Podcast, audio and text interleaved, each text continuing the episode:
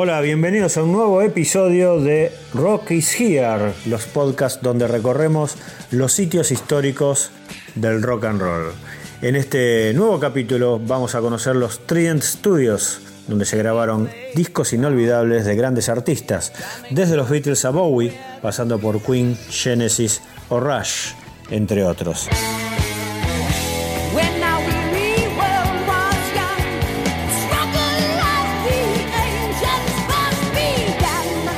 Te invito entonces a que caminemos por el Soho londinense, ese barrio precioso de la capital inglesa. Prácticamente a la vuelta de Soho Square vas a encontrar un callejón peatonal bastante angosto que se llama St. Anne's Court. No tiene más de un par de cuadras de largo y entre algunos negocios comerciales y boliches para comer algo vas a ver la puerta del número 17. Ahí funcionaron los estudios Trident entre 1968 y 1981.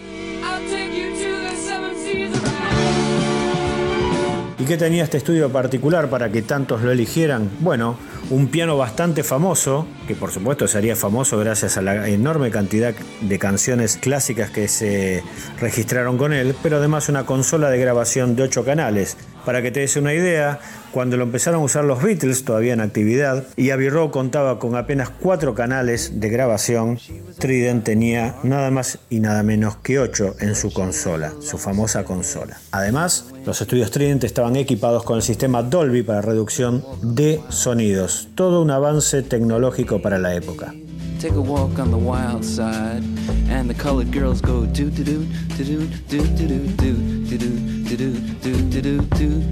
Estos estudios fueron utilizados también por Apple Records, la compañía discográfica fundada por The Beatles para grabar a algunos de sus artistas, por ejemplo a Billy Preston o a James Taylor. Y un poquito más adelante vamos a volver a hablar de los Beatles, vas a ver por qué.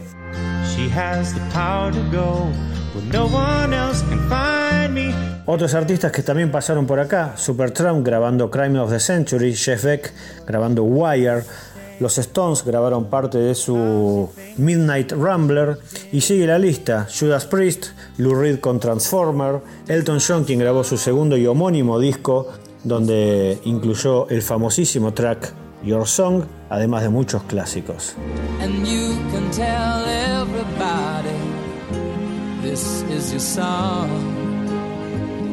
It may be quite simple, but now that it's done. Un habitué del piano justamente era el señor Rick Wakeman, quien ayudó nada más y nada menos que a David Bowie a grabar varios de sus clásicos iniciales. El Genesis de Peter Gabriel registró en Trident nada menos que los discos Nursery Crime, Trespass, A Trick of the Tail y Win and Wuthering.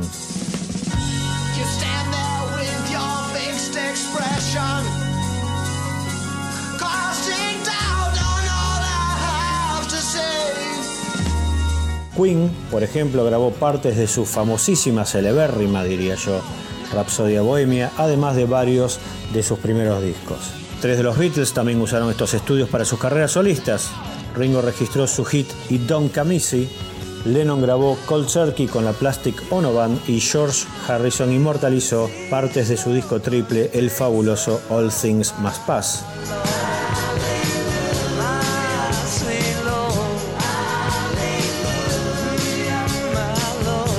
Como te decía, los estudios Trident funcionaron ahí hasta el año 1981.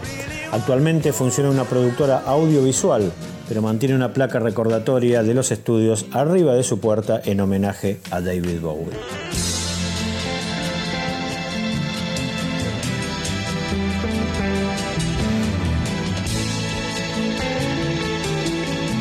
Y un dato que quizás no sepas, volviendo a hablar de los Beatles, es que aquí grabaron algunas tomas para sus famosos álbum blanco y para el disco Abbey Road, como por ejemplo I Want You, She's So Heavy o Dear Prudence.